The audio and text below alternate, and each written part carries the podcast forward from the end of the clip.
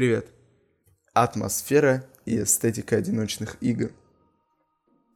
Как написано в Википедии, атмосфера – понятие в неклассической эстетике, обозначающее субъективное или социальное настроение, объективное свойство среды, которое можно отнести не только к отдельному предмету, но и к способу сборки этой среды.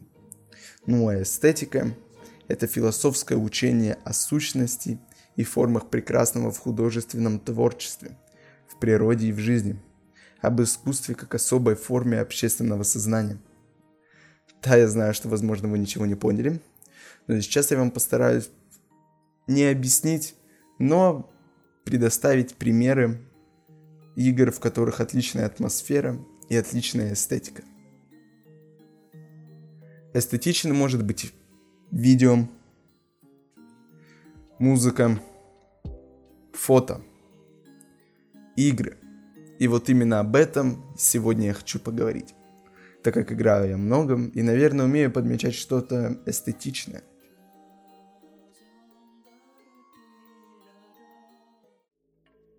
Death Stranding. Игра, в которой мир, каким мы его знаем, исчез, пропали города, Остались только отголоски тех времен, и тебя просто вбрасывают в этот мир, попутно что-то как-то объясняют, но в этом и шарм недосказанности плюс одиночество. Да и к тому же с отличной графикой и саунд-дизайном. Музыка того времени, когда жизнь еще кипела в больших городах, просто отлично подходит сюда.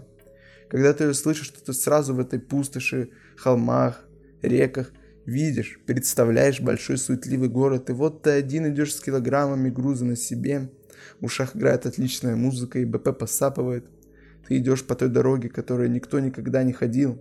Идешь туда, где сам даже никогда не был. Не знаешь, что будет ждать тебя там. Отличная атмосфера, дальней дороги, подготовки к этой дальней дороге. И одиночество в этой дальней дороге. The Last of Us 2 разрушенный Сетл.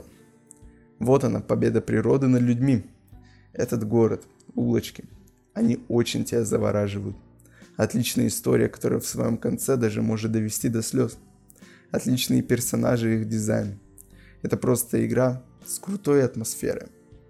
Постапокалипсис, когда люди начинают бороться друг с другом. В этом мире нельзя никому доверять. Каждый хочет и может убить главную героиню. Все хотят отомстить за все. Каждый припас важен для твоей жизни.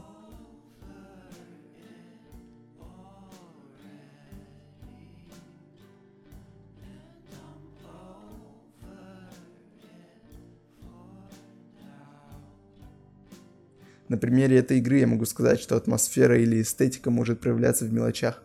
Например, тебе нравится, как выглядит оружие или одежда главных героев.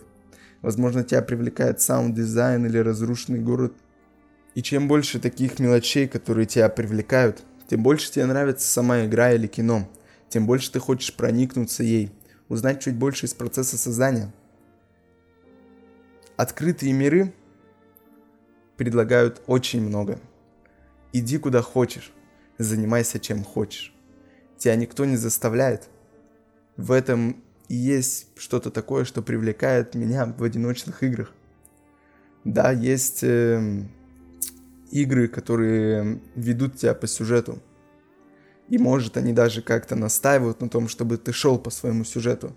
Потому что у тебя как бы и нету других вариантов. Ты должен подчиняться ей. Но вот одиночные игры с открытым миром — это просто кладезь развлечений. Можно сказать, это даже симулятор жизни. Ты можешь заняться абсолютно вообще всем, что тебе может прийти в голову и что позволяют механики этой игры. Такого в онлайн-шутерах ты никогда не получишь, да и просто в онлайн-играх. Есть, конечно, неплохие примеры, как э, World of Warcraft, тоже игра с открытым миром, и много чем-то можно заняться. Но на примере CSGO и Valorant такого ты никогда не получишь опыта. Но может эм, в этом и есть прикол самого CSGO и Valorant. Вы делаете именно то, что от вас хочет игра. Ну и почему это может быть плохо? Мне, например, нравится играть в Valorant. Долгое время я играл в Valorant, и, ну, это прикольно. То, что ты делаешь одно и то же каждый день, плентишь спайк, стреляешь по врагам, но тут дело-то не в сюжете, не в атмосфере игры. Ты, ты играешь против игроков. Ты тренируешь свой скилл, чтобы их убивать. Ты тренируешь свой скилл, чтобы отлично применять умения, ульт. Учишь э, стенки, например, на вайпер. И вот это именно прикольно.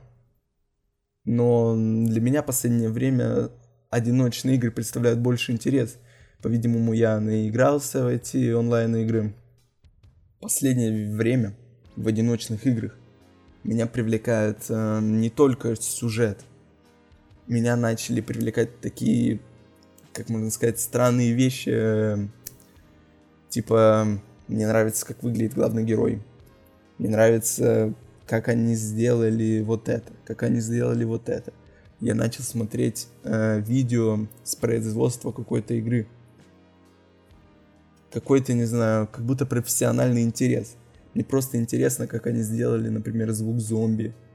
Как им пришла вообще в голову вот такая вот идея сделать вот эту игру. Horizon Zero Dawn тоже отличная игра. Э, по сути своей фундаментально отличающаяся от всех других э, постапокалипсис игр. Здесь постапокалипсис не просто обычный, как будто вымерло человечество, и вот теперь э, там ходит миллион зомби. Здесь м- все вот эти наработки, которые нарабатывались годами, как будто просто пропали. Да, теперь там есть очень прокачанные животные. Всякие кибер-утки, кибер-носороги, не знаю, все вот в таком роде. И они эстетично выглядят. Мне просто нравится смотреть, как что-то в играх начало выглядеть.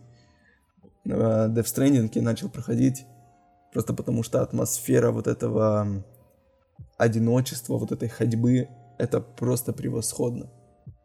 Этот звук ходьбы, вид главного героя просто меня очень сильно привлекает. Почти во всех играх с открытым миром ты можешь сесть на лошадь и уехать куда-нибудь на край карты.